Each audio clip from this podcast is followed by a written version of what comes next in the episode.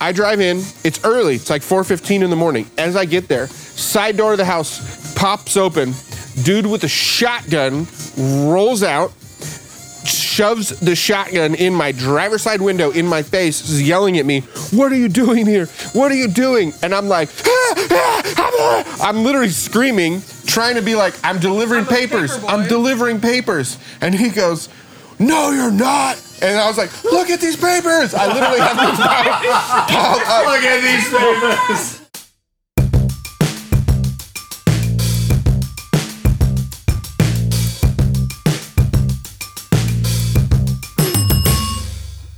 Already, already tweeting me, man. That's good. I'm saying said Between anything. the intro song. Well, hey everybody, and welcome to the debrief with your friends here at Sandals Church. I'm your host Justin Party, hanging out here with Super Sport Stephanie I'm Schaefer. Stephanie Schaefer. Yes. Vroom, vroom, vroom. And of course, we've got Pastor Matt Brown. I have a question for you. This is a philosophical question. Yes. How do you tweet silence?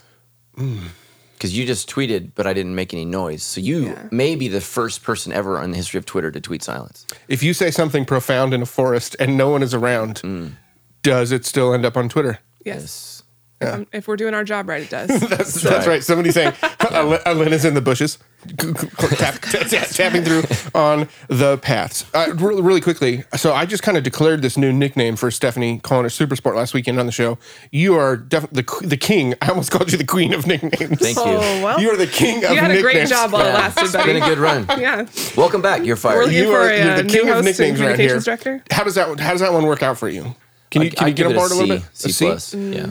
I did. I debuted it with a sound effect though. I went back and I re-listened to it and I thought, I thought I gave thought it you my did a best good effort. job, yeah, I didn't really. you? Yeah. Yeah.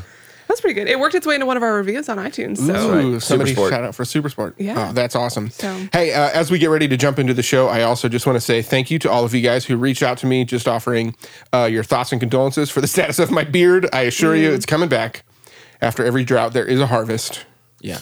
So You is that from? it so bad. Well, Do you, do you have like, uh, I had I went out I went to Sandals Church Moreno Valley this weekend and people were saying your beard doesn't look that bad. Like that was how people were starting off well, their because you made it me. sound like you would like no, I didn't make it of sound. off I didn't your make it sound so bad. Pastor Matt saying it sounds really bad, and then I just expressed my sadness. dude, your beard went to junior high and failed.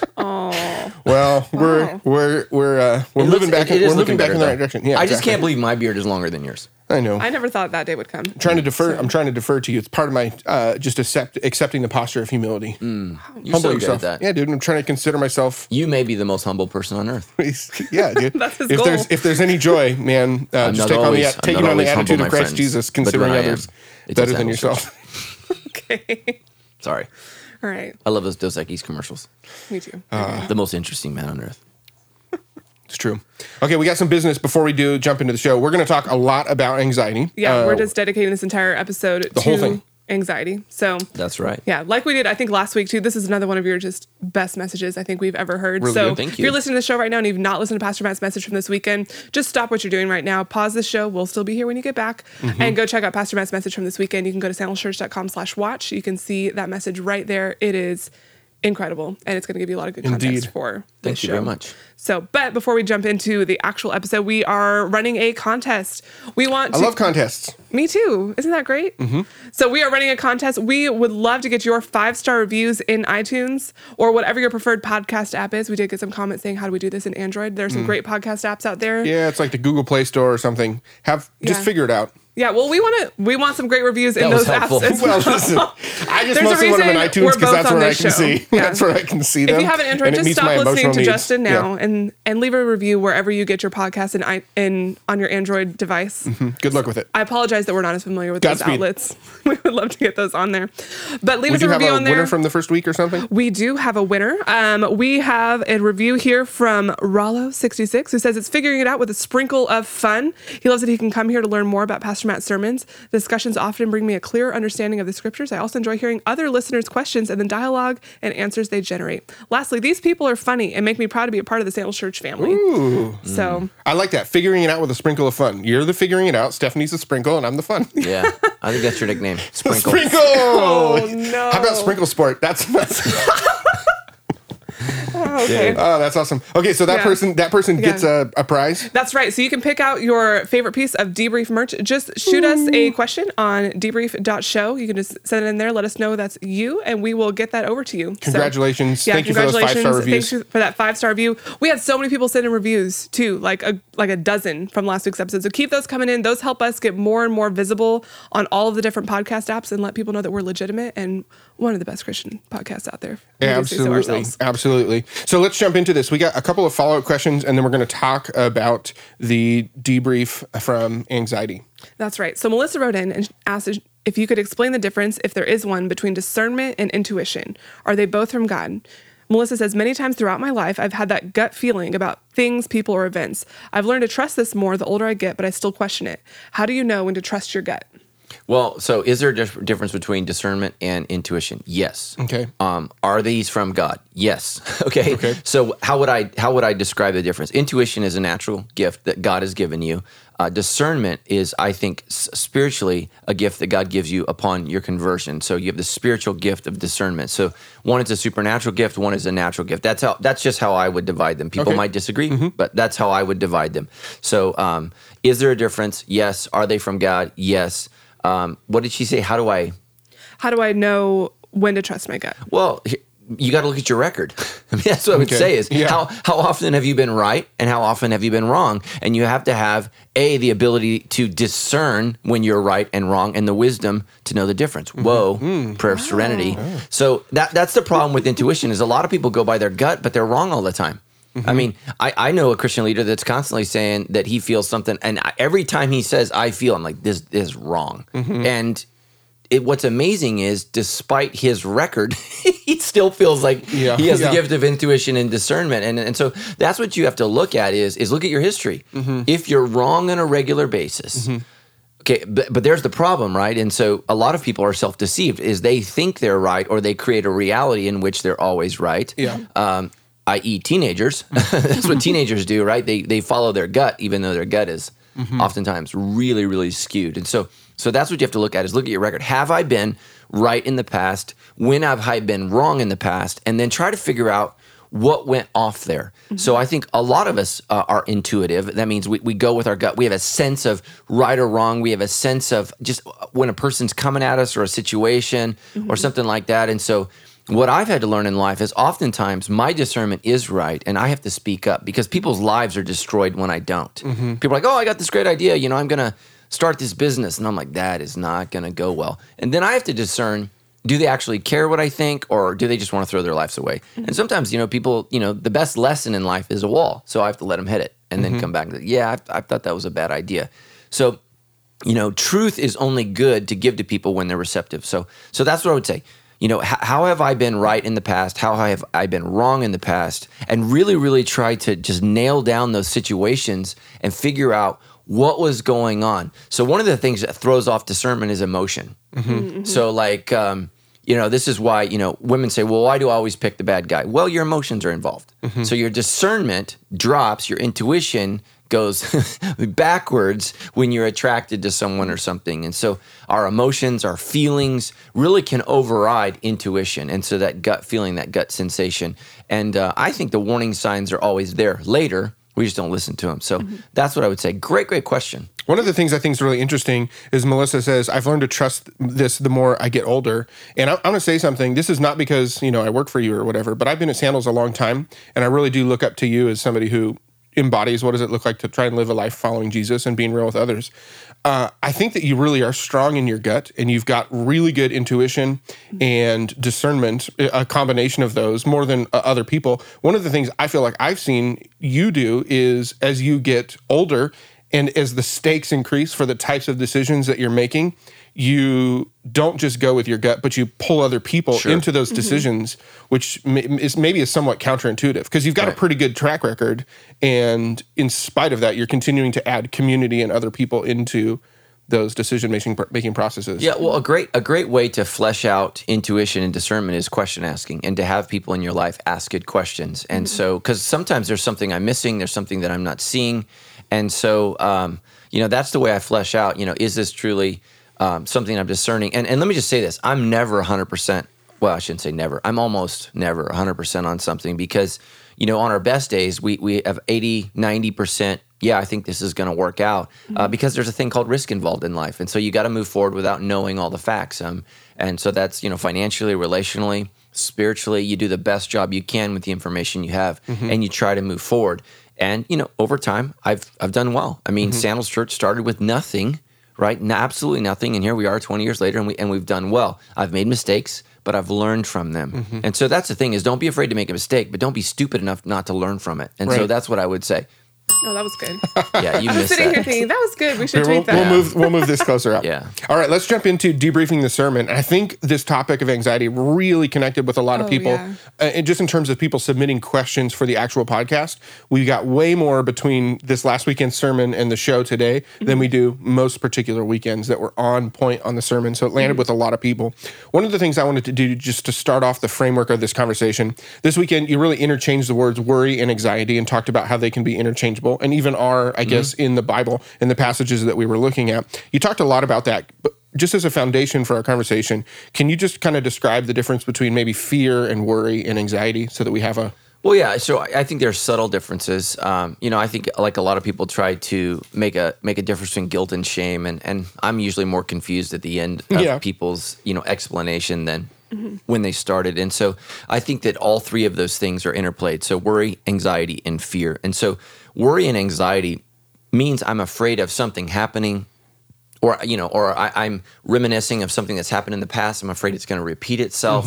Um, so it's it's really just fear um, over something that that hasn't happened, and that's usually where anxiety rests. You know, it's okay to you know be fearful in a real situation, like that's normal. What anxiety is, it's really fear in unreal situations or things that might be real or could be real, mm-hmm. and we get trapped in our own mind and we become overwhelmed with what might be. And so it's really your fantasy land going, you know, overboard, not in a positive way. You know, some mm-hmm. people live in a fantasy land and they're they're overly positive. You know, mm-hmm. that's one of the things that's weird about our culture is some people are so positive they're dangerous to themselves. They're unwise, right? Mm-hmm. What could go wrong? Well, a lot. And then other of us, you know, we're like everything's going to go wrong, nothing's going to work out. Everything's going to fall apart. And that's really, really unhealthy. So we need to move from fantasy to reality. And so that's where I think anxiety lives. Anxiety lives in fantasy land in a negative context. And so what I need to do is I need to combat my negative fantasies with positive realities. That's the key. Mm-hmm. Not this you can do it, you know, all mm-hmm. this self-help mm-hmm. stuff that really sets people up for failure because you can't think things into existence, right? Yeah. That that that can't happen. Um and you can't think things into existence positively and you can't think them into existence negatively, mm-hmm. right? We are responding to an active, real world. It's not make believe. Real people are moving around us, real things are happening around us. And so, again, the prayer of serenity is I got to pursue reasonable happiness in this world, embracing it as Jesus did, right? Jesus embraces a world with death, disease, racism, sexism. Mm-hmm. He embraced a world with slavery. He embraced a world as it was with a lot of evil, promising another world for all those who want to follow him. And so, you know, he didn't try to change everything about the world, he tried to change the people in the world. And so, as Christians, that's our response to the evils and worries of the world need to be God, change me. Mm-hmm. Help me to rest in your presence because we can't change the world as it is. I mean, there's just there's just too mm-hmm. many moving parts, and so we we can change ourselves, and and by doing that, we change the world around us, our family, our friends, our church, the people that we encounter, and we and we we create a more positive place around us. So mm-hmm. so that's what I would say is those three things are really really intertwined together, but anxiety is rooted in what might happen, what could happen, and it's debilitating. Mm-hmm. So I, I won't get on an airplane because it might crash. It could crash. So that's where I need to take fantasy into reality. So what are what are the chances of the plane crashing? Well, not much. They do crash. It it does happen, but you know when when you when you're in that fantasy land, then then you don't drive a car, you don't go to the mall, you don't leave your house, you never walk outside because you're and, and so ultimately what's happening is you're afraid that you might die and so because of that fear you actually die to yourself and just mm-hmm. just trap yourself in a wall and it's mm-hmm. really really sad and some people you know, if you don't start dealing with anxiety now, it's going to deal with you later and mm-hmm. ultimately destroy your life. Mm-hmm. So, mm-hmm. Yeah, I love how you just reframed it a little bit as uh, even just with some positivity in there too, you know, like acknowledging that my, my, wife struggles with she has generalized anxiety, and she said I could share this on the show, and she actually wrote this little note, and this was kind of her response to your sermon this weekend, and I really love it. She said, "I've had anxiety since I was a kid. With as much pain as it has caused me, I also see it as a faithful connection point between me and God. It is a weakness that I have seen Him be strong for me, and when I have nothing else to turn to in my fear, He is always faithful to me. I believe everyone has a unique weakness for them to rely on God for, a weakness that He is strong for. For me, that is anxiety. I hate anxiety, but I love how it has drawn me to the Lord. Yeah. That very last sentence, I just thought was really powerful when, when she shared that. Uh, it just connects with how you're talking about live in reality without these crazy expectations or whatever. Mm-hmm. Of saying, she's saying, you know, this is a thing, but it, through this thing, I can push through to the Lord. Yeah, that's so, great. Yeah, it's cool. All right, this next question comes in from Sue. And she says, I find the subject of anxiety very difficult to put into a box. For example, I rarely stress or have anxiety, almost never. My husband, on the other hand, deals with stress and anxiety on an hourly basis. He has prayed and prayed, gotten counseling, takes medication combined with essential oils, mm. and he mm. still stresses every day. Me, nothing. Sometimes I feel like it's his thorn in his side, and maybe God is not going to take it from him, but he must learn what God wants him to do with it.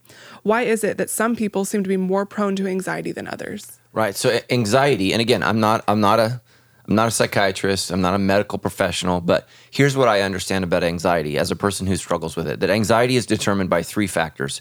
One, physical. We're mm-hmm. biological creatures. So some of us are biologically more prone to anxiety than others. Mm-hmm. Just like some of us are, you know, more prone to be tall, bald, fat, mm-hmm. beautiful, not so beautiful, right? Right. We, we, we are a culmination of our parents who created us. Mm-hmm. Next, I think that there's personality. Some personalities just tend to be more anxious. Like we have a psyche. I mean, we develop personalities based upon our DNA and our experiences. We're social creatures. So, what did you go through as a child? How were you raised? How were you encouraged? How did your parents speak into your fears? How did they walk you through that, right? Most children are afraid of the dark. And so, mm-hmm. how did your parents speak into that? How did they love you through the process of worry? Um, so, there's biology, there's personality, and then you know I think that there's environment. And so um, you know what what is your work life? Some men uh, and women work in very stressful environments. Of course, those people are going to be more prone to anxiety. Some of us are blessed with careers where literally there's not a lot of worry or anxiety about what we do. Mm-hmm. Um, there's safety in our job, there's stability in our job. People who don't have safety and stability in their jobs, of course, they're going to be more prone to be anxious. Right. And so, and so I know that. Right? I mean, how did Sandals Church start? Um, it always cracks me up, you know, when we make an, an offer to an employee and they're like, "Oh, I don't know if I can work for this." Man, if somebody would offer me five bucks to start Sandals Church, you know, I would have done it. And so here I am, right? A young man. I got a wife. Um, we have a, a, newborn kid. Madison was not even a year old. And here we are coming to Riverside to plant a church with no money, no stability, no safety, right? It was a very, very anxious time, mm-hmm. but we did it because God called us to do that. And so when I look at people who are like, yeah, I've got a job with a pension and I work for a government and, you know, there might be stress, you know, because you work with an idiot, but you're not worried about your money. You're not worried mm-hmm. about your pension and, you're never going to be rich, but you're never going to lose everything. And so we just have to understand that our professions that we go into are either high stress or low stress. Mm-hmm. And so that's part of being real with yourself is just is just telling yourself, you know, can I handle these spinning plates? And so, um, you know, my job is a very very high stress job, and so what I've tried to do to mitigate my anxiety is okay, I can't have additional spinning plates. So. Mm-hmm. I, I, just I'm already living in a world of stress, and so uh, you know, like some people can manage a bunch of properties. I can't do that. So maybe I'm not going to make as much money on investments as other people can, but I can't handle another crisis to go run and fix a bunch of properties. That's mm-hmm. not me. So I have to I have to mitigate against that and I have to understand, okay, here's how I'm wired. All of us have a stress threshold. We need to be honest with ourselves about what level of stress that we can handle. I've seen it at Sandals Church over the years. Mm-hmm. As employees have had to handle more and more stress because of the growth of the church, they can't handle it. And that's okay. Mm-hmm. Not all of us are wired the same. Not all of us can carry the same load. So, what stress is that's unhealthy is when we're trying to carry things that God wouldn't have us carry. So, Matthew 11, 28. Come to me, all who are weary and heavy burdened, and I will give you rest for your souls. Learn from me, take my yoke upon you, because I am humble and, and the rest I give is right eternal. So we've got to trust God in that. So oftentimes I, I might need to say, okay, I need to change my stress load. Like when, you know, we have a septic tank in my house and my guy was a big time business guy. I think he was a stock trader. Mm-hmm. in uh, in Newport Beach, and he's just like, look, I made five times as much money, but I couldn't handle it, mm-hmm. and now he pumps poop for a living, and he loves it. He makes less, yeah, makes less money, but loves his job. He loves pumping crap mm-hmm. over dealing with the stress of losing people's fortunes. It's a very, very stressful environment when you're working with wealthy people and millions of dollars, in some cases billions of dollars, right? Oh, It's yeah. very, very stressful. And he just said, man, that's not worth it. And so you, you got to look at your stress level and say, can I handle this? What is the long term prospect of that? And then you have to have, and this is why, again, if you're a single person, listen up. It's so important that you don't marry a person who's about money or stuff. This next weekend, we're going to talk about financial wants and needs. And a lot of our stress and anxiety comes from unrealistic expect, expectations when it comes to money. So if I'm a single person, right, I need to not marry a person who has expectations financially that are going to cause me stress. I need to not have expectations on myself that are con- going to cause me stress. I need to have realistic expectations based upon my giftedness, my location, my education, and just, you know, where was I born in life? Who, who were my mom and dad? Where did I go to school? Like those things affect mm-hmm. your ability to make money. And so we're going to talk about this that next week. But so biology, psychology, and then environment. And so, right? So medicine alters biology. Mm-hmm. That's what it's doing. It's not going to alter your personality. It may affect your personality, but you need to do the work. You need to do the emotional cleanup of your pain, your worry. You need to work through those things and really move your psychology from fantasies to reality mm-hmm. and, and embrace that. Okay, what, what happens if you died? What happens if you lose your job? And work through those things. And then finally, uh, you know, our environment, we might have to change our career because I cannot handle this. And let me just say this to you. If you don't deal with these three issues, these three issues will deal with you. You know, I was just talking to a guy yesterday, and um, uh, you know, his father was a pastor, had total emotional breakdown. You know, at 60 years of age, complete failure, and and not not like sexually, just like not morally, just psychologically collapsed. Wow. And now is 60 years old. They've had to sell their house. They've had to move out. Why? Because there were things that were happening in his life. And like I said, there's biology. So you have your, your genetics, you Yeah, know, your family. yeah. So uh, his family had some predispositions to mental illness. There is the psychology, you know, your expectations, what the pressure that I put on myself. Yeah, and then there's ministry, man. Ministry's brutal. People are tough. You know, I mean, you know, so many of you guys are so positive in my sermons. There's always somebody out there who didn't Oh, like something I said, and they just feel like their job is to tell me. Mm-hmm. You know, so I can't ever please everybody. And so you have to deal with, okay, here's the stress of my job. You know, don't be a police officer if you don't want people to, you know, never be mad at you, right? Because Yeah, yeah. nobody likes tickets. Mm-hmm. You got to handle that. So, no, you know, don't be a teacher if you don't want to deal with kids. You know, don't don't don't go into a profession, and that's what's so sad. Many people are trapped in their profession because now they're in a situation where they have to make a certain amount of money to accommodate their lifestyle. Why wouldn't you change your lifestyle? Why go rent an apartment and be happy rather than having this big house and all this stuff? And you know, um, Tammy and I are at this place in life where I'm just really saying, I we don't, I don't want any bigger of a house. I don't want any more keys. I don't want any more responsibility. Sandals is enough. That's enough. Um, you know, I don't need any more stress. And so you need to be honest with that and really walk back. Okay, I need to do that. So I love what you just said about the keys. That reminds me of Pastor Dan Zimbardi. You know, he talks about that. He looks at the keys that he's got on his key ring and he thinks through the responsibilities. It's just a good way for him to look through the different areas of responsibility he has in his life and ask like if there's any that he needs to let go of or eliminate through. Yeah. I love that one. So Sue at the very end here, she actually said, sometimes I she's talking about her husband. She says, sometimes I feel like this is the, his thorn in his side. Can you give us the context for why she's using that phrase, right? Because that's what the Apostle Paul says. Yeah, so the Apostle Paul writes that he has a thorn in his flesh. We don't know what it is. He doesn't tell it what it is. We know that he asked God three times to take it away, and every time God said, My grace is sufficient for you. So, um, sure. I- mean, this is, Is that a helpful way for thinking about anxiety? Maybe I don't know. I'm- yeah, yeah, absolutely. But um, I believe that the call of God, First Peter says, cast all your cares upon him before he cares upon you. So I, I don't think God wants us to be debilitated by anxiety our entire life. and just accept it. So, no, I think we need to work to lessen it. And again, if we address the three issues biology, psychology, and then my work stress environment, change those three things, consider another profession, and really work through that. And again, the reason many of us can't do that is because we have unhealthy expectations. So what what is the thief of joy? Expectations. I expect that I should be able to do this. I expect that I should live at this level. I should expect that my house should be this big, that I should make this much money, that I should have this retirement. And so unless I'm willing to alter my expectations, my anxiety is never going to be relieved because I have um, inappropriate and not like sinful, but I have inappropriate expectations. My expectations are greater than my ability.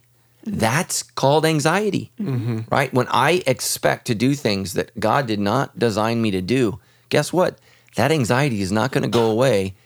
Your anxiety is not going to change until you change your life. Mm-hmm. So, really, really work through those things and don't change things to where you're unhealthy, right? Mm-hmm. I mean, we have to live, we, we have to go out, we have to work. And so, work through those things. But absolutely, you know, it could be his thorn in his flesh. But again, I also think it's an invitation. And praise God, her name is Sue, that you don't have it. That's great. Most people have some level of anxiety. And um, I, I just would really, really be thankful and, um, uh, and, and try to understand that this is a real debilitating issue. Um, and, and just be supportive and, and encouraging as you can. But again, help him work through those three issues. And a psychologist should be willing to work through those. And that's the problem of just going to see a medical doctor.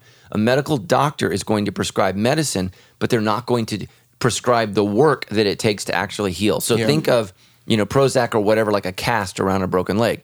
At some point, there has to be rehab to rebuild the muscles, to strengthen the bone, to, you know, get healthy again. And so simply, you know, making a cat, putting a cast on your leg is not going to, and I don't know if, you know, our listeners have ever broken something, but when you take a cast off, Yeah, it's weaker than it mm-hmm. ever was before. Mm-hmm. And so you have to now really, really work at doing basic things in order to strengthen. And so that's just really, really important. And so, you know, too many doctors today just prescribe pills without, uh, you know, there should be to me a connection between prescribing medicine and seeing a counselor. That those two things should go hand in hand, uh, because I don't, you know, I don't think that one is helpful without the other. Now, some people can go to counseling and don't need medication, but people who are on medication definitely need counseling.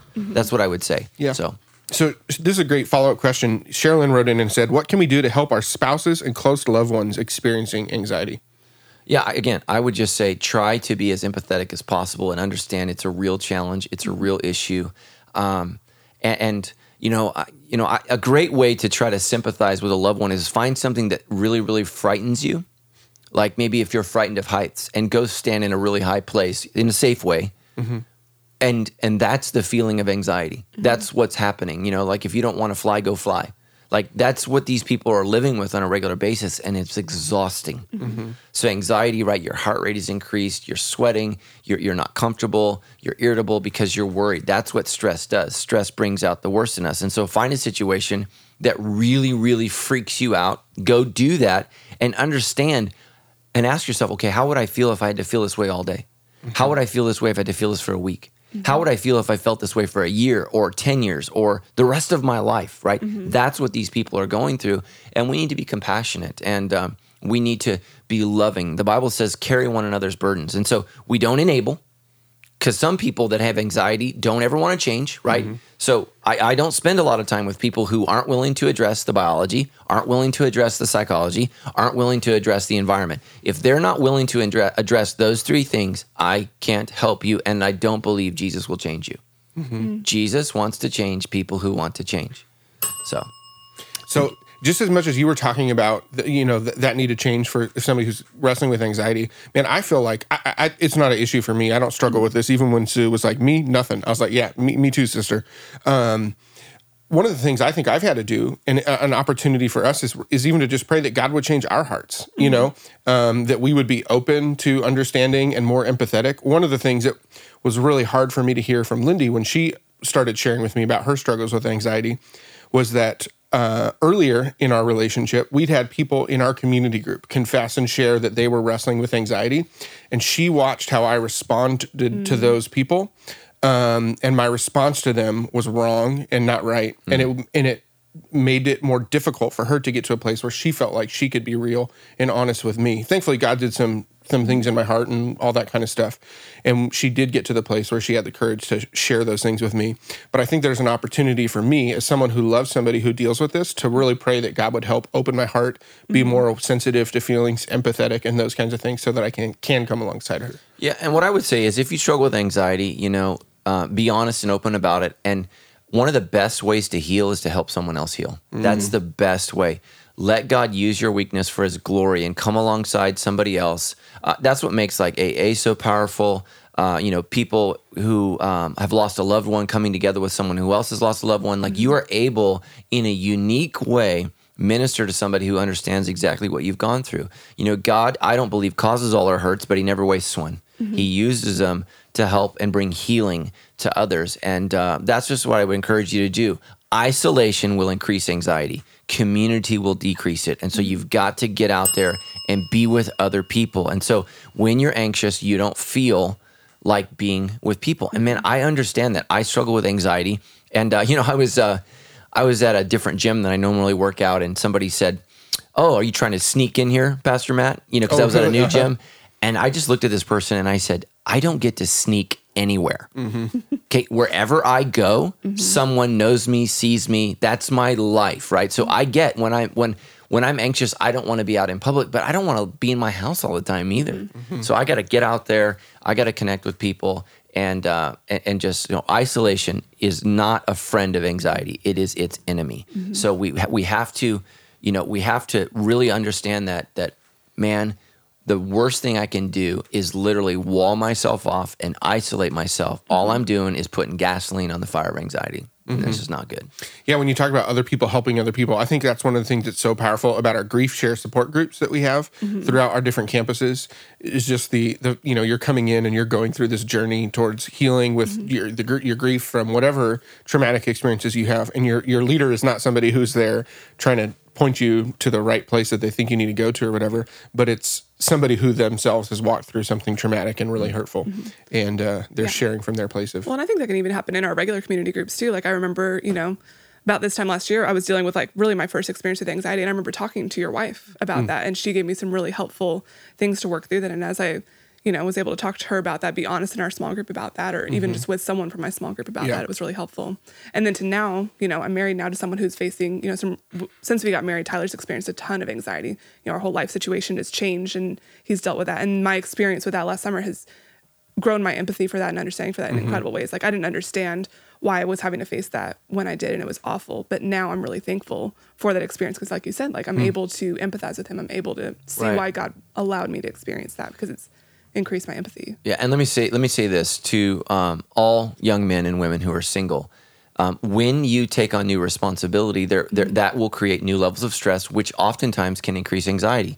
so I, I think that a little anxiety when you get married, when you buy a house, when you have children, that's that's actually good mm-hmm. because what causes anxiety? Concern. Mm-hmm. There's there's you know so uh, you know a, a young man like Tyler who's been able to do like whatever he's wanted for like the I don't know the last eight years since he moved out of his parents. Like he's mm-hmm. free. He's gonna do whatever he wants. Now he's got a bride. He's got someone who he needs to care for and and you know be there for, and he can't just do whatever he wants. And then if you guys have a kid, right?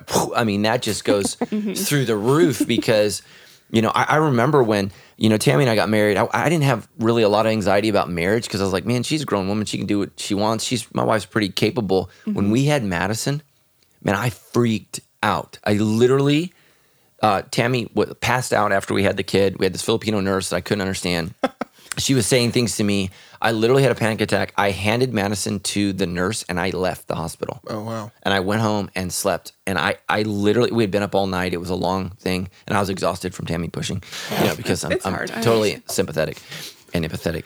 But I, I remember right before I went to sleep, I, I told God, I'm not ready for this. And I heard God say, I am. Oh man, yeah. And so again, when I can't handle something, what I need to do is trust Mm-hmm. God in that. And so I, I wish I wouldn't have left the hospital. I was really, really sad. T- It freaked Tammy out. You know, this is before cell phones and people couldn't get a hold of me. And uh, they had to put uh, Madison in those little baking things because she Yeah. wasn't done yet. You know, Yeah, yeah, cook her a little yeah. bit. Um, so I came back to the hospital a couple hours later. My wife was like, "Where were you?" And I just said, "Freaking out," because I was a very self-centered person, and I realized at that moment that I cannot live a self-centered life anymore. Now, we're gonna have a bunch of women out there who say, "Oh, that's what I need to get my husband." And nope, some men don't get it even after childhood. So Yeah. uh, even after having a child. So don't think that having a kid will change every man. God did use that situation to help grow me up, but I had a lot of growing to do, and I really love Jesus and want to grow. So a lot of women think having kids will change men, and oftentimes men and sometimes women don't change. So don't use a kid to grow up. One of the things I wrote down that you said on Sunday, and I wrote this down in the Sandals Church app on my phone, plug, was that anxiety comes from how much we care about things and the gift that God gives to us in there. And I think that can be a real, like that's, there's a strength or, or almost like something to pursue for somebody wrestling with anxiety. Like as you move toward a place of healing, there's a, a real gift. Like you're going to be way more emp- empathetic and caring and loving of a person than I'm going to be. Oh, yeah. Um, I thought that was a really cool way of yeah, I think what like triggered my anxiety was definitely like all of a sudden there was I was dating Tyler and I cared about a person in a way I never cared about someone before, and my hmm. anxiety went through the roof. And I think some of what it came from too was just trying to trust God and trying to follow God in that. I instead thought like, well, I need to be prepared for God to do the app. Like, I need to be prepared for the worst case scenario. Maybe God's just going to teach me a lesson. And I had a false belief about even how God was going to care for me in that, which shot my anxiety even higher. Because I was like, oh well, like I probably feel anxious because I like this too much, and God's going to teach me a lesson by taking it away. Um, but Well, and- remember what we talked about on Sunday? So there's 2 things that I need to change about my lifestyle. Do I need to stop or start something? Yeah. So we talked about stopping or starting a behavior or stopping or starting a belief. And what mm-hmm. you just actually shared is a false belief about Yeah. God. So, I mean, that's actually a false theology that mm-hmm. came out through anxiety. And so, anxiety is an invitation from God. So, hmm, man, really, good. what's at the mm-hmm. root of what Stephanie was feeling is, is God good? yeah, uh-huh. because why because because the fear is right the, f- the fear that's rooted in fantasy not in reality is that god's going to give me something good and then take it away and so that's not who god is every perfect and you know wonderful Yeah. gift comes from god the father of light from heaven and so we have to trust him for that goodness now there is a possibility that it couldn't have worked out Yeah. but you know I, the only reason i think god would have orchestrated that is is if tyler was bad for you so he would have worked that but again Mm-hmm. Yeah. so in our fear in our stress what comes out is a mistrust of god which Mm-hmm. is the root of sin and stephanie's a very good person but also a sinner so as we all are and so Mm-hmm. often um, right what does satan do he deceives us about the goodness of god Mm-hmm. Did god really say in genesis chapter 3 mm-hmm. is that what God really said? Because what he's really trying to do is keep you from becoming like him and knowing good and evil. Mm-hmm. And Eve falls for it. So mm-hmm. we, and again, that's why do I need to start or stop believing something? Because oftentimes anxiety is rooted in a false belief. God is not good. God is not loving. God is not in control. God is good. God is loving and God is in control. So I have to root my life based on the facts, not how I feel. And anxiety is rooted in feeling, not faith. So absolutely. Boom. Okay. so Allison says, how should we, uh, how should our approach change for those who experience long-term anxiety uh, and those who experience maybe temporary bouts of anxiety? Do we have a different Maybe approach for we're people? responding to someone who has anxiety. I think that's she had tagged that on her question. It was Oh yeah. So I mean, those are two different things. So like you know, you were sharing with Lindy, she's had anxiety from her childhood, which what I would say means she's probably going to have it for some level of it for the rest of her life. Right. Mm-hmm. So part of it, it again, remember the prayer of serenity is trying to be reasonably happy in this life and supremely happy in the next life. So I may never rid myself of anxiety. Again, the same guy who said, "Be anxious in nothing." But in all things, through prayer and supplication, make your requests known to God. The same guy who said that said, I've sent Epaphroditus to you so that I may be less anxious. That's chapter two. Chapter four is don't be anxious at all. So again, chapter four is the ideal. Chapter two is the real. So, so here's what I would say is, um, if you are going to struggle with anxiety, you need to work to lessen it. But here's where the enemy gets you: is you feel like you lack faith if you don't get rid of it all, or you feel like God's not hearing you if it if it's not being you know you're not ridding yourself of it. So the prayer needs to be, how do I lessen this? It's the same like you know if, if a person is obese. Okay, can you pray and make that God would make you skinny? No, but you can become more fit. You can become healthier. You can lose some weight, but you know, uh, you know, if you're, you know, uh, a very, very large person, you're not going to be a runway model, and that's okay. God has not designed you to be that. So quit asking God to, for you to be what you're not. So uh, oftentimes, people who are anxious are very discerning people. They're very aware of things.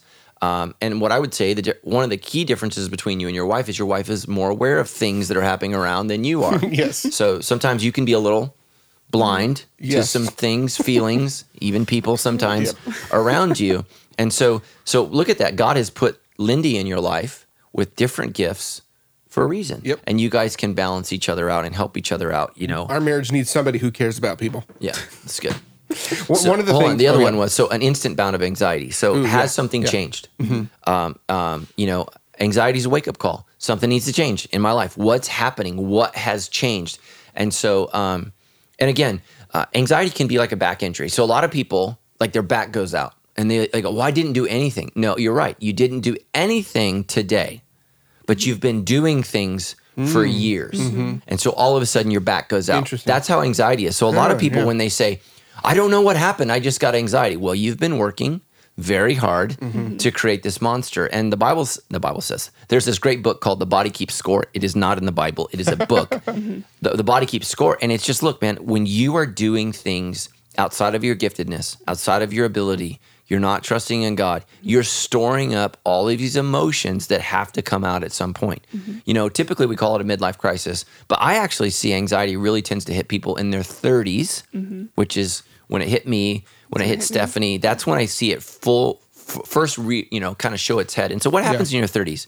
Well, the dream life, the fantasy life of what you thought was going to be, you, you start you, it- not all people some mm-hmm. people are still oblivious into Yeah. their 40s and 50s but in your 30s you start to embrace reality. Okay i'm not going to be rich. I'm not going to be famous and, and so you start having to wrestle with fantasy and go okay this is not happening. And what i thought my life was going to be is not going to be that. And so how am i happy in what life is? And you have to embrace that.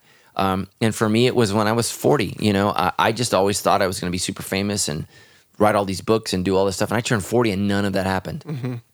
And so I literally just had to go, okay, um, can, can I love my life? Yes, I can. I love my church. I love my kids. I, I love my wife. Yes, I, I can find happiness in this, even though what I thought would happen didn't happen. And so mm. that starts that starts to show its head in your 30s. Most people in their 20s are still full of fantasy, mm-hmm. right? I'm going to be this. I'm going to do all these things, and then all of a sudden you're like, man, you know, I can't do those things, and it starts to cause that. So something could So happen. right. It could be a death of a loved one. Mm-hmm. Uh, it could be a breakdown of a relationship. It could be a you know you get fired. Uh, you all of a sudden you get a new boss. Right, those things can happen, and so you need to work through that situation and say, okay, what can I change about my circumstance? And uh, sometimes, sometimes you can't change things, and uh, sometimes you got to wait it out. So Yeah. Work through that. So I love that Allison is wanting to come alongside people experiencing the anxiety. Mm-hmm. One of the things that I think I can have been able to try and do with Lindy a little bit is help her see and celebrate wins mm-hmm. for great, you know, things that she might not even see for her own self. You know, like she has a a, a, a memory, like when she talked about childhood of being at camp and some some ex, you know fears and things when she was a, a kid at camp. While our oldest son Titus, he's going to summer camp, you know, for his mm-hmm. first time ever this year, and you know she signed him up, no problem, is ready to move forward in that. And I think just the boldness and the push through of that mm-hmm. was a was a win for her that she didn't necessarily see or recognize, but I could see, hey, this is good for you, and helping, mm-hmm. you know, that was a that was a bold decision or, or whatever it was, a healthy thing, helping people see that when they maybe can't see see that themselves is really good because, well, anyways, it's worked for us. Okay, Yeah. So let me give you one more thing. Uh, for many people who've gone to counseling, uh, many people have tried medication, uh, and they're still really battling anxiety. I would encourage you to try something that's called um, Soul Direction, and that's a that's a we have uh, Soul Care Ministry at Sandals Church, and these are people who come alongside you and really. So a counselor is going to really deal with how you're feeling and your emotions. Mm-hmm. What a Soul Care Director is going to do is it's it, that person's job is to really connect you with God and where God is in Yeah. this process, mm-hmm. and that's a beautiful thing. And so we have some of those people at our church. But let me just encourage this. We, we pay money for everything. Don't be afraid to spend some money mm-hmm. and getting and caring for your soul. Um, you know, as Americans, we're just so weird what we'll spend money on. We'll spend money on fun, entertainment, vacation, but we don't want to spend any money on healthcare, right? Everybody's freaking out. Yeah, yeah. Or we don't want to spend any money on, on on counseling or it just always blows my mind. You know, somebody will drop 70 grand on a car and cringe when uh, you know, a, a soul care director wants 100 bucks an hour. I'm just like your soul is eternal. That car will be a rust bucket. And so it's it's about really about reestablishing priorities and, you know, don't be afraid to find a soul care director and somebody and spend time with them. And um, you know, we don't charge at church, but if you want a long-term soul care director, you need to pay for that. You need Yeah. to honor their time and not just be um, all about yourself. So I would encourage you to do that, and you can contact the church about how to get that started. And and again, we don't charge initially, uh, but we'll move you on to somebody else who can walk alongside you. And really, again, soul care is about understanding where God is in your process. Yeah, and I think having conversations with one of our soul care directors here is what helped me process even that bad theology that I was thinking. I remember sitting down with a mentor of mine who also did that, but getting some wise people in the process who can help you identify God and who God really is, and that was really helpful. Right. So yeah, I think that's incredible. This next uh, question comes in from Tamara, and she says, 1st I'm going to assume this is not your wife, Tammy Brown, writing I in under know. a code name. I don't know. Well, I read the next sentence. I'm pretty sure it's not her. Okay. So Tamara writes in and says, First, let me thank you for your message this weekend. I've suffered from depression after I was rejected by my church and many Christian friends. I was told over and over that I just had to have more faith and just ignore what was happening. I've since found a great therapist, but my question is, how can each of us change the way most Christians view depression and- and anxiety? Yeah, you can't. Mm. Yeah, you if you want to feel anxious, try to change the way Christians think. oh, man. No, I'm serious, Yeah, man. that's your you know, Yeah. the- the- okay, you if you just think about your own dysfunction and then multiply that times 2.4 billion, right? That's Mm-hmm. Christians, right? Christians have stinking thinking, and that's the reality. and uh, that's why I just don't argue with people, man. When people want to argue with me, I'm like, feel free to be stupid. There, there's God has given carte blanche permission for you to be an idiot. Go ahead and do that. There's a lot of unhealthy people. So there are these classes we're going to be offering at Sandals Church called uh, the Christian growth tracks or workshops. Excuse me. Mm-hmm. Yeah. We actually decided on workshops, and we're going to be offering those when August. Yeah, uh, the officially October. everybody gets in. Or September. Yeah, Yeah, I would encourage all of you to go through those uh, workshops, and here's why. One of the things that I deal with in, in, in the workshop is what is Christianity? So Sandals is a Christian church. Okay, that's helpful, but what is Christianity? And Christianity is the process where God brings relational healing to self, God, and each other through Jesus Christ. And mm-hmm. a lot of people don't know what God's trying to do. He's trying to make us healthy relationally. Everything is about relationships. Your relationship with God, your relationship with yourself, your mm-hmm. relationship with each other. Until we understand what God's trying to do, how are we ever going to accomplish that? And so, you know, Christians, they, they just believe that God fixes everything in an instant. And clearly that is not the case. And all you have to do is look around. Yeah. And these churches that this name it and claim it stuff is just disgusting. It isn't real. It doesn't work. And um, you know, a lot of those people that are into that are just taking your money so that they can live, you know, these opulent, fantastic lifestyles at your expense. And that's just sickness. Look, as Christians, the moment you get saved, your relationship with God is healed. However, that perfect relationship with God through faith in Jesus Christ now needs to permeate your relationship with yourself and how you understand God because until he brings healing to you, mm-hmm. right, our thinking about God is still wrong. Mm-hmm. Until God brings healing to me, my relationships with others are not going to be right. And so a lot of my relationship with God is dependent upon my relationship with myself. I need to mm-hmm. work on me so that, you know, work out your salvation with fear and trembling, for it is God who works in you according to his will and purpose. And so that was in Philippians. I need to do that hard work. And a lot of Christians, he- here's what most Christian churches are you're going to heaven or hell, right? It's you're, you're in or you're out. And so when we make that the sole goal, we have a lot of people who think they're going to heaven and are not training for heaven whatsoever. Mm-hmm. And so, how do we train for heaven? By allowing God to heal our relationship with Him, with each other, and with self, right? We're going to be with each other forever. And you see all these people running around that are jerks for Jesus and they're completely self absorbed. They don't know who Jesus is, they don't know what Jesus is about. And Jesus says this to the Pharisees If you knew my Father, you would know who stands before you. Mm-hmm. And who were they? Bible students who studied the Bible all the time and were these just incredibly self centered jerks. And they killed Christ. And so you, you, you can't change the world. What I would do is invite them to sandals, invite them to a church that believes that healing, relational healing, is a part of what we do. Mm-hmm. Okay? We can't always heal diseases. We pray for it, we ask for it, but we can heal relationships. Mm-hmm. We are ministers of reconciliation. That's what the Bible says. We reconcile others to God and each other to each other. We work at peace. In Philippians 2, Paul asks the two women to get along in the name of Christ. Mm-hmm. You guys are commanded to relationally heal with each other. And that takes work and it's not easy. And we need to work towards that. So, um, I think we need to understand we're all broken. So that's Yeah. another thing that we cover in the workshop. Mm-hmm. We're all broken, and that doesn't change when we get saved We're all broken. And again, why are we so anxious about relationships? Because we have unhealthy expectations that people are perfect. Mm-hmm. Mm. Right? Mm-hmm. So this is why people become disenfranchised with God. If you go to a church that's name it and claim it and you pray and you ask, you know, for your person, your, your loved one to live and they die, well, God must not be who he is. No, your understanding is false. Mm-hmm. Believe that Jesus can, pray that he will, trust his decision over your desire. So we work through those three. And that's just, listen, I don't want to toot my own horn, but I'm going to. That will change your prayer life. Mm-hmm. Believe that he can, pray that he will, and trust his decision over your desire. Yeah. Mm-hmm. Because God sees things from a perspective that we don't see. God's decisions are not marred by sin. It is literally soaked in love and focused on eternity. And we just have to trust that process. And um, it's a difficult, difficult thing. So I really love that part of your message. Uh, on that last part, you know, trusting trusting God's will on that. It, is there are there things that we can do practically to help in that? You know, I was at uh, church this weekend, and as you were walking through that, like I said, I- I could see this couple in our church who I know in the last year just went through something just absolutely tragic that no one would, should ever have to go through.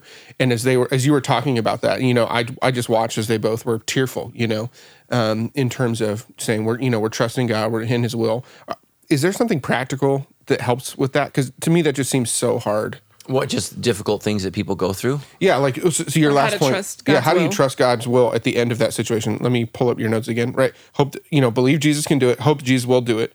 He doesn't do it, or does something that the opposite of what you were believing and hoping and praying for, and now you've got to trust His will. In Okay, the, so the he- he- here's thing. the tension. When I when I trust my desires over God's decision, wh- wh- what am I believing that's false? I know better. Mm-hmm. I know better. So God has created an environment in which we live. Here's the environment. It's a sinful environment. And so a lot of people ask this question: Why? Why? If God is so good, why do bad things happen? And here's what I would say: If the earth is so bad, why do good things happen? Mm-hmm. I, I I think we should be surprised at beauty, not at brokenness. Mm-hmm. Clearly, the world is broken. And, and so, you know, I, I think a lot of us are asking the wrong question. So, God has created an environment which cancer cells grow in bad people and good people. And so, why, why is that important? Because God wants us to choose to do good, not for our own benefit, beca- but because it's good. That's mm-hmm. what God wants to produce in us. So, if you're a parent and your children only do good because good behavior is rewarded and bad behavior is punished, do you have a good child? No. You're raising an animal. Mm-hmm. That's what an animal does. An animal averts pain and seeks pleasure. God, so so if God blessed us all, and so if you love me and you follow me, you never get cancer. Mm-hmm. You're all going to be rich. You're all going to be happy. Everyone would automatically what? Choose God. But we're not choosing God. We're choosing the blessings of God. So God has created an environment where, where good things and bad things happen to both. And what He's telling us is trust me, in the end, all your sufferings in this life for my sake, not for your stupidity, for my sake, will be rewarded a hundredfold in the next life. We have to trust that. Yeah. And so sometimes, man, people die. You know, um, we- we- we've got we've got to we've got to deal with that. I mean, you know, two of the most influential pastors in my life, Pastor Greg Laurie and Pastor Rick Warren, both lost sons. You know, I knew Matthew and I knew uh, Timothy. I knew them both. You know, they're they're uh, they're, they're you know, I'm sorry, not Timothy, Christopher. Jeez, um, you know, um, they're both gone. They love God. They've served God. They've done more for the kingdom, and they've gone through the most painful thing a person can go through. Does that mean God's not good? No, it means bad things happen to good people. It does. So we have to deal with that. So, um, you know, we have to trust God's plan. What is God's plan? So think about like D-Day. Tammy and I went to the World War II Museum in um, uh, New Orleans a couple months ago. I I was wrecked. Mm-hmm. I was wrecked, hmm. and, and the reason that I was wrecked is when I think about World War II, I think about the victory. Mm. Right? It yeah. moves me. Mm-hmm. It's a, it's literally people don't realize how great what America did was. They mm-hmm. fought two wars on two continents against two superpowers and were victorious. I mean, it, it was incredible. So when we think about it, right, it's amazing. But then you walk through and you see the stories of guys that didn't come home. Mm-hmm. Mm-hmm. And you realize the sacrifice that it took for America to be victorious. When you look at the, you get in the weeds and you look at the loss, it's overwhelming. And you wonder, was it the right decision? Because dads didn't come home, husbands never came home, mm-hmm. right? It was horrifically painful. But when you look at it from the victorious side, right, we're not Nazis. Um, You know, we're we're we're not, we're not conquered by the empire of Japan, which was very very much like ISIS is nowadays, right? This this just crazy worship of the emperor and this this belief and um, you know the, this really really rooted in racism and superiority over all races. It was it was an ugly thing, and I'm not, not disparaging about Japanese people today. They're great today. They changed, um, but it was a sickness back then. So one of the things is when we lose a loved one, like you know, it's hard to think of the value of World War II when your brother doesn't come home Yeah. when your dad died. That that pain. But when you look at the overall picture, and that's what we need to look at is look, there's going to be some loss. But what is the overall picture? We are victors in Christ Jesus, and God will make all things new, and He will wipe away every tear. So in the end, it's going to work out, but there may be loss. Yeah. And um, you know, um, pastors die. Pastors. I mean, I don't care how spiritual you are. You are not going to avoid all pain in this life.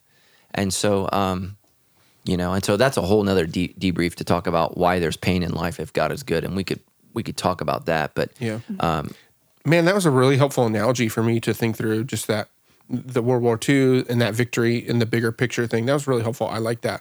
And you know, one of the things that's really impressive is there are so many families uh, or individuals in our church who've walked through really difficult experiences, and the faith and trust that they've had in God has led other people into relationships with Jesus through that. You know, and that's that bigger picture type thinking that you're talking about. You know, at the Yeah. at the end, that's a man. That's really well, good. and That's one of the things one of the things that we've lost in our culture is the sense of good for the we. Mm-hmm. We're so focused on the good of me, Mm. and so um, you know this is why you know with the healthcare debate and all of these things in our society is look, uh, universal healthcare for all people will bankrupt our country. But what we do Mm-hmm. is we focus on these individual people, and we've lost the overall sense of things. And uh, we, we can't afford all of these things. And so the problem is when we when we look at one situation, when we look at the small picture, we don't look at the big picture. And that t- that type of thinking has has infiltrated Christians. So when something bad happens to me, and I'm focused on myself, I don't see the big picture and, and what's happening. And um, you know, uh, again, a lot of us are more American than we are Christian, and and eventually, right? Um, you know, this individual individualistic nature of American, it's gonna it's gonna destroy our country long term. Just like I think it's destroying the church. What I want, what I need, rather than what is the big picture? What is God doing? How is the gospel advancing? Like everybody, everybody wants the world to be saved, but nobody wants to send their kid to be a missionary. Well, how does that work? Right? You have to you have to suffer loss in order to experience wins. And so uh, just as Americans, man, you know, we talked about last week, we want to eat our cake and have it too, but once you eat it, it's gone. Yeah. You can't you can't have it both ways. And so we have to trust that God is moving, God is doing something, and we just struggle as Americans with big pictures. Mm-hmm. We just we, we, we need to rise up and look over and say, okay, how do we help this situation? Yeah. And um, when you're focused on the individual, man, and, and that's that doesn't mean that individuals don't matter. They do. You know, the one person who is disaffected by uh, or who is affected negatively by healthcare, it that person does matter. Yeah. But you can't develop a policy based upon the one. You you have to try to do the. It's just, and I didn't want to get pol- political, but that's a big issue that's facing our country. Is no matter what system they choose, it negatively affects somebody. True. Um, so, no matter how God redeems the earth and, and evangelizes, someone is going to experience loss and pain and suffering. And um, we're really not upset at that. We're just upset when it affects us. Yeah, that's so true. Um, because, you know, parents aren't usually moved by the loss of someone else's child. They're moved by the loss of theirs. And when your kid gets cancer, all of a sudden you go into a club that you didn't even know existed and you see hundreds of parents Yeah. who have been in this club that you are now in that you didn't want to be in, and it's brutal. And um, uh, again, please don't send any comments about healthcare. so I just was trying to. That, that's just one of the great problems is how how do you do good for a lot when it causes suffering to a few? Right. So that's a challenge. Well, speaking of medication and healthcare, uh, we've got a question. This one's from Kimberly.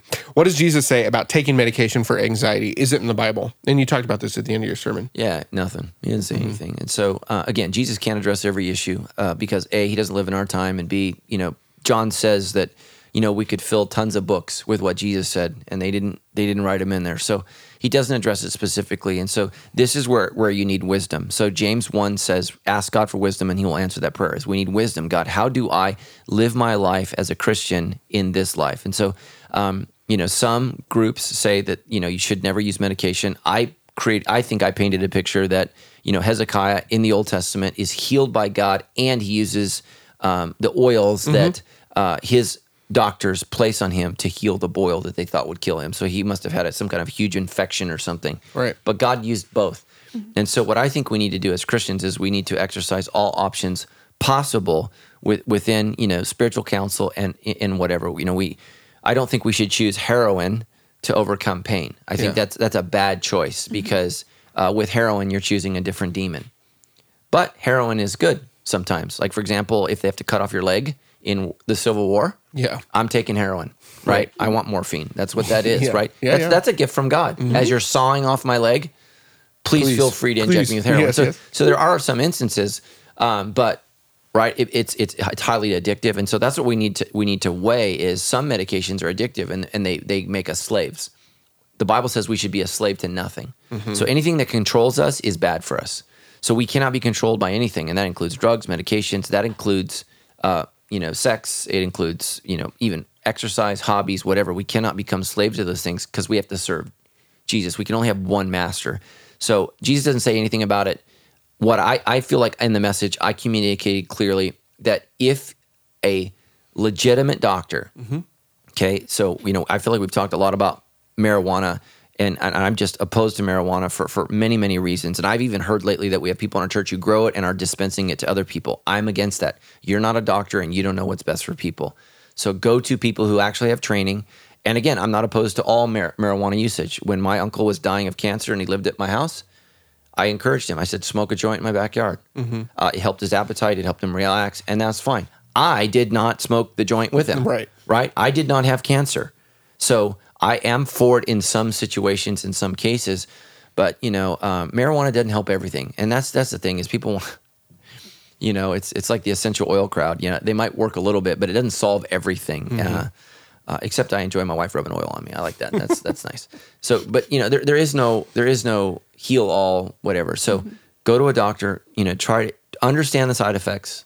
Um, and, and try to work through that process. So I think it's fine. You know, Paul instructed in the verse that I, I shared this weekend for Timothy to drink some wine. Obviously, they prayed for healing, and and he and he just constantly had stomach problems. Yeah. And um, so Paul said, drink a little wine. Yeah. So, great question. All right, our last question comes in from Tiffany. And she says, You talked about anxiety this week, and I struggle with this a lot. I'm always thinking about the what ifs and how I can prevent them. I'm told all the time that I think too much, so I finally let my guard down and was trying to live one day at a time.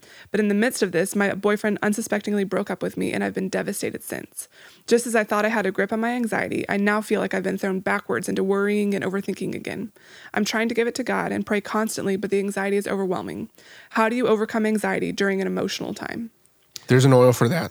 Yeah. It's lavender. Yeah, Yeah. Tiffany. Um, you know, first of all, you know, I'm sorry your boyfriend did that. Um, look, not all relationships end in marriage, so you that's a healthy expectation. Not all not all relationships end in marriage. Matter of fact, most don't. That's just the reality. Not all marriages stay together. So, you know, we, we we we can we can hope for that, but the reality is, you know, breakups throw us into a great deal of emotion, and that that's a reality. So, I, you know, I, I I would encourage you to see a counselor. Did she say she's seen a counselor? Mm, not that I see. Yeah. So so so here's the thing that concerns me is you said people say you think too much, and you said I finally let my guard down, and then I think that you're drawing a correlation between two things that don't go together. Mm. So there's there's nothing go- that goes together between your boyfriend dumping you and you letting your guard down and not overthinking things. Those are two separate issues. One is healthy, the other one was hurtful, and you can't you can't draw a correlation between those two things. And we do that a lot of times. You know. Um, you know, uh, uh, even Americans, we say the stupidest things. Oh, things always come in threes. No, they don't. We just count to three. That's Yeah. what we do. So a lot of times, as as Americans, you know, um, we we believe things that are false. And again, do I need to stop believing something or start believing something? You know, in Turkey, they believe that if the winds, windows open when you're pregnant in your home, you get sick, even if it's 110 degrees outside. That's stupid. Okay, but it's a belief. It's a culture, and so we have these cultures of things, and so we got to make sure that we don't put things together falsely. Mm-hmm. So those are two separate things. Yes, if people are telling you overthink things, that's probably a good thing that there's that you have people that love you that are speaking into your life. You need to get out of your head and get in the real world. Now, you shouldn't stop thinking, right? Yeah, yeah. You need to continue to think. You just need to not let your mind just race all the time. And so let me teach you a great exercise. So one of my favorite verses is Colossians 3:15. Um, you know, I, you can call it yoga, call it stretching, whatever. So in yoga, what you do is you breathe. You breathe in, you breathe out. Why is that important? When we're anxious, one of the first things that gets out of control is our breathing, mm-hmm. which then affects our heart rate, which Yeah. then causes us to panic. And so one of the first physical things you can learn to do to control anxiety or to diminish it, let's not say control, sure. but to diminish it, is to learn to breathe. And so what I would encourage you to do is when you're thinking, crazy thoughts, you're overthinking, your mind is racing. One of the ways that you can slow down your mind is by slowing down your breath. Mm-hmm. So breathe in and breathe out. And the verse that I use is Colossians 3:15. This is my my summarization of the verse. Let the peace that comes from Christ control your thoughts. Let the peace that comes from Christ control your thoughts. Breathe out and be grateful. And that's why I don't say namaste. I don't do all that stuff. A lot of yoga is Hinduist religion. I'm not a Hindu. I'm a Christ follower. I don't do that stuff. I don't say namaste. I don't do that. I just don't. I am a Christian. I'm a follower of Christ. I believe that He comforts me. He is a real person who loves me and died for me on the cross. So I breathe in, let the peace that comes from Christ control your thoughts. So oftentimes, you know, think of anxiety like your your brain on the freeway. It's just going too fast. So you got to slow it down. How do you slow it down? You slow it down with your breath. Unless you're actually listening to the debrief right now in your car, driving on the freeway, try and just avoid all the relaxation that Pastor Matt is bringing towards you right now. Uh, you know what? Stay that might be helpful on the freeway. Well, Could- maybe, could cut maybe. down some road rage. Just, I'm just real nervous about somebody falling asleep or just entering a deep pace of relaxation listening to the show. So what was her name? Tiffany. Tiffany. So, and I, I'm not not picking on you, but a lot of us make unhealthy, wrong connections, Mm-hmm. and and I think that's what you've done here is you're connecting two independent actions that are not correlated in any way. Mm-hmm. Now, your boyfriend could have broken up with you because he thought you thought things. I mean, I don't know why he did that, and I don't know that young men know why they do what they do. so, uh, remember that uh, your brain is not fully formed until you're 26 if you're a man. So, I always remind. Uh, my wife of that. So, Yeah. and I think women are 25. So your guys' brain forms about a a, little year bit ahead of us. Yeah, which it's right. an unfair advantage. Yeah. Yeah. And I would say too, Tiffany, I think what I see a lot of working through here is just the lie that you can control situations. You can control if you just act perfectly, your boyfriend won't break up with you. If you just find a way to not overreact, not think too much, that's probably what leads to your overthinking. And a lot of that I think is just that lie of if I can just find a way to be in control in this situation, nothing bad will happen. And so I would definitely like guard against that lie that you needed to be you weren't perfect and therefore he broke up with you. Um, there's probably a lot of other things going on in that, but I think to Right. definitely avoid that lie because I think you talked about that, Pastor Matt. A lot of what leads to our anxiety is concern and a desire to control. Right. And I think a lot of this is maybe leaning to the side of controlling, like, oh, if I could have just been in control of this situation, if I had just acted perfectly. And that's not the truth. Right. No. So Guard against, if we were still doing learning Christianese at the end of every show, that would be the one that I would nominate for this. Guard Guard against, guard against. Mm. You said it so nat- so naturally and so casually up from there. So we are gonna. That was an excellent show. A lot of good stuff. Step. Th- hold on, we got to hear from Marcel. He sent in a note about the debrief. Pastor Matt, you're gonna love this. You're gonna oh, love yeah, this. It's great. Okay, Marcel says, you want to read it or me?" Um, I'll read it. Okay, good. All right. Marcel says, hello. I'm Marcel. Hello, Marcel. I'm from Rwanda and I'm one of the Rwandan students who were at CBU from tw 2008 to th- 2012. I attended Sandals Church while I was there, and after returning to Rwanda, I found myself longing more for sandals, or for more sandals, a place to be real, has God has called us to be. There's not a single sermon I haven't downloaded since, and I'm an avid debrief follower. I just want to thank you and appreciate the work you're doing to win more souls to Christ, even if they're thousands of miles away. No words would be enough to thank the PMB for responding to God's call and starting a church with a vision that has changed my life. Oh man, thank you, Marcel. Isn't that awesome? So Yeah, cool. I love it.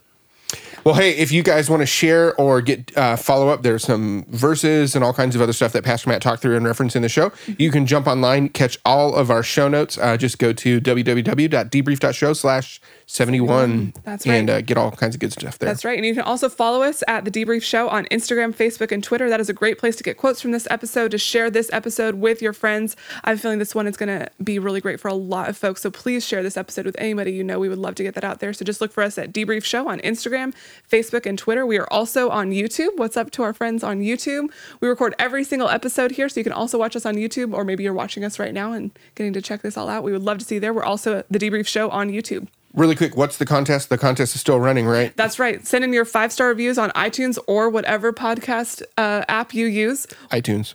Okay, we're we're big fans of iTunes being here. generous. I am being generous. I want to be inclusive. Christianity is inclusive. That's very that's very nice. So And exclusive. And exclusive. If you took the workshop. that's right. Oh, boom. Yes. So uh, we'll see those five star reviews coming in on iTunes. Can't wait for it. Can't That's wait right. to get We'll those. pick some of those out. We will announce some of those winners over the course of the summer, and you can pick out your own piece of debrief merch. And it's and nice. here's the last thing I want to say. If you want to support what God's doing here at Sandals Church and the debrief and those kinds of things, we appreciate all of those of you guys who give to help support that. The easiest way for you guys to do that, or the best way I'll say, is to send a text message. You can just text give debrief. That's two separate words, give debrief to 951 900 4120. You are not just uh, helping us create the show here and opportunity to dig deeper into what Pastor Matt's got going on on the weekends. You're also helping us create more and more places to be real. Speaking of which, we got super exciting news we're going to be sharing this weekend at Sandals Church. So everything you guys are doing to support what God's doing here and the vision is absolutely fantastic. We're so grateful for it. Uh, it is awesome. All right, we got a couple more weeks of Beyond Happy. One more week, two more weeks. One more week. One more more week. week. And right. It is done. Then it, it is then- finished. We will all be happy. At the end of this Yeah. next week, we will be beyond happy. Beyond Yeah, beyond we'll happy. beyond it. Beyond beyond beyond happy. Mm.